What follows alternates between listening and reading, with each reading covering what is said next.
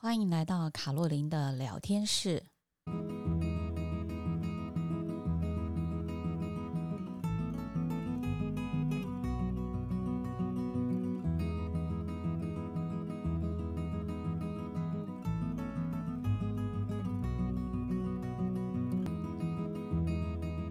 各位亲爱的朋友，大家好，我是周玉萍老师。很高兴今天又来到了卡洛琳的聊天室，来跟大家谈谈，就是有关于无龄世代的来临啊。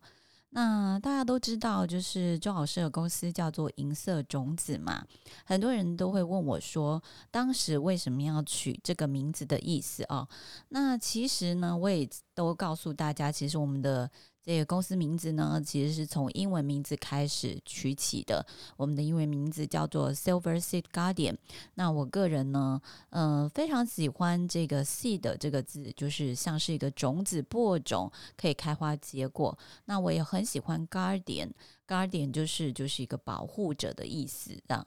那 silver 呢，它大概就有三重的意思啊。三重的意思就是，呃，可以连接到我以前的工作，就是金融业，也可以连接到就是我非常重视的妇女议题，那也可以连接到就是高龄社会的银发族啊。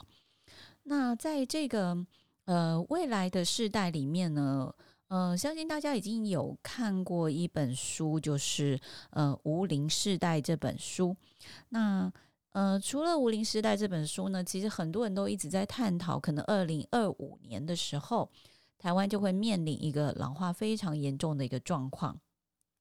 啊，我们超过六十五岁以上老人呢，或许要接近就是呃十四个 percent 以上。啊，那在这个情况之下呢，其实我觉得目前这个数字呢，应该是越来越严重啊。那嗯、而且以前我们的余命大概就是在呃八十到八十五左右，可是现在看起来，大家的这个就是生命周期就越来越长。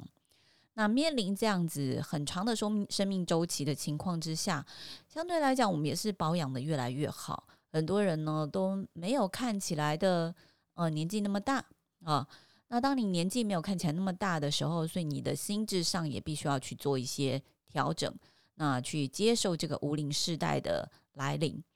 那首先呢，无龄世代，我想我自己其实将来很想要推一个运动，就是无龄世代的运动，特别是针对女性朋友哈。那因为我觉得，在面临无龄世代的时候呢，其实我们要更呃宽广的心情去面对它。那在未来的这个世代呢，呃，就算我们面临六十五岁的退休，我也常常跟我的学生讲哈，就是我们面临六十五岁退休，可是如果你可以活到一百岁呢？如果你活可以活到一百岁，就代表你可能还有三十五年要过。那难道你这个三十五年你就每天在看报纸、喝茶、聊天、爬山吗？不可能啊！那再来就是说，我们能够去想象三十五年后的生活会是什么样子吗？如果现在我们回想，就是十年前的我们，可能十年前的我们呢，大家都还在看电视比较多。十年后的我们，其实已经很少人去看电视了。哦，特别是那种无线电视，基本上没有人在看了。啊，我想当初我以前在英国念书的时候，英国只有四个电视台，哦，BBC 一二三跟一个 ITV 电视台，那还有个 Sky TV。好，那我们这个看他们的节目，我们还要付那个 TV license。二十多年前，连有线的都不多。好。那后来慢慢的，大家可以看到无线电视台没落之后，就变成有线电视台。那有线电视台现在很多人也都剪线了，为什么？因为现在已经进入了串流的时代。所以如果说我们在面临这个 aging，就是老化的过程当中，我们的一些知识、科技能力没有随着呃没有随着这个世界的发展而跟进的时候。其实我们是很容易被世界淘汰掉的啊，因此我非常想要呃推动一个运动，就是无龄世代迎接无龄世代来临啊。那像今年的 NGO CSW 六十七呢，它也就是明年二零二三要举行的这个呃，就是妇女高峰会议啊。那么它在里面的一个主题就是呃，就是在这个面对科技跟革新，它对于这个性别平权的一个影响啊。所以我也我觉得除了性别平权之外，还有这个 generation gap 啊。那以前的 generation gap 呢，就是世代的一个差异哦。我们可能会比较偏向于是说，怎么让年轻世代被看到。但是我现在反而想去着重一个主题是 aging generation 怎么样能够，也就是说这些比较老化、资深的族群，它怎么样能够跟未来的世界做接轨，而不被世界淘汰。因此，在我今天想要提出来的一个主题。就是面对无龄化社会里面，我们非常非常重要的一个重点是什么呢？我们就是要因应科技的变化，我们要增强自己的这个未来的趋势能力跟科技能力啊，特别是在应用一些科技设备的部分，好像是现在我相信很多呃爸爸妈妈都非常的棒，都已经会用 Lie 这个工具了哦。那会用 Lie 这个工具呢，还会用 Lie 去做视讯哦，很多父母亲也都会了。那么接下来很多人也用 Lie 来开会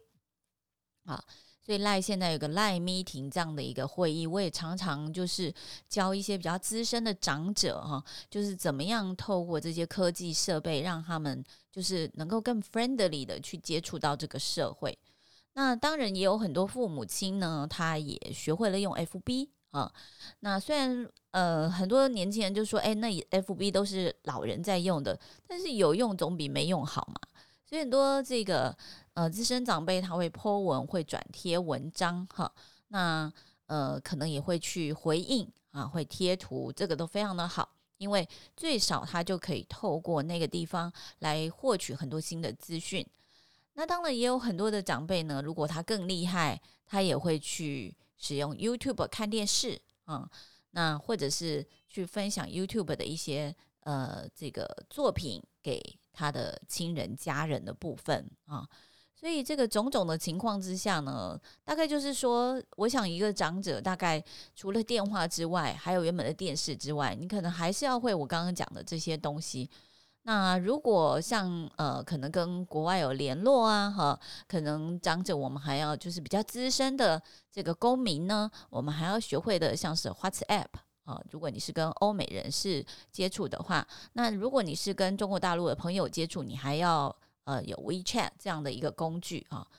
那接下来可能才是去进展到一些开会的工具。所以呃，在种种的情况之下呢。这个只是说，就是一些工具的，像是 App 啊，或者是呃这一些软软体的部分。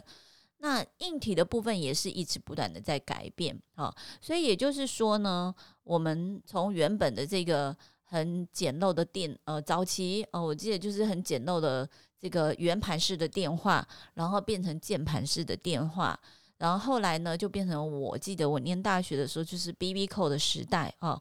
那 B B Q 时代之后呢，就演变成有的比较有钱人，他就是拿那个很大只的手机，就是黑金刚的手机。那我在英国念书的时候，开始的有了我的第一只折叠式的手机，那个时候的讯号还不是 GSM 的，还是用类比式的系统啊。那现在呢，我想大家都是。呃，人手一只手机了嘛，哈，甚至有很多小朋友可能在国中到了高年级的时候，父母亲也都会配一只手机给他们了，哦，那手机也会连接到一些，比如说手表啊，呃，可以看你的血糖啊、血脂啊，那可以看你的心跳啊，可以记录你的步步行的这个时间呐、还有记录你步行的步数啊，甚至呢，它还会有一些提醒你要吃药的一些功能，哈。所以日新月异的科技呢，我想就是在呃，我们在面对这个无龄世代，我们要能够跟未来的世代能够相处，然后呢，不要再去因为说我们自己资深了、年长了，我们跟不上时代了。我希望呢，就是我们来推动一个运动，就是说，我们的年龄真的只是一个符号哈。那么，我们可以尽量让自己呢保持年轻的心境，然后保持一个学习的自学能力，让我们自己呢在面对未来的一些挑战的时候呢，能够就是呃运用这些新的科技，然后运用这些新的技术，那我们也能够去发表我们自己的一些想法跟看法，那也让我们跟年轻世代的一些沟通呢，能够更加的顺畅，因为我们不再排斥这些新的技术，那因为我们也不认为年龄会造成我们学习真正的一个障碍。好，那这就是我今天想要分享的第一个小部分，就是在无龄时代，我们要运用科技呢，来提升我们的能力。那我们也不要因为就是年长而去排斥这些科技呃产品的运用，反而是我们应该要拥抱他们，我们要开始去学习他们，呃，让这些科技。成为我们生活中的一部分，那也让这些科技帮助我们在逐渐老化的过程当中，我们一样能够不被世界所淘汰，然后一样能够跟我们的跨世代呢顺利的沟通。好，那我们大家一起勉励，也一起推动无龄化社会来临的这个运动哦。那我们下次见喽，拜拜。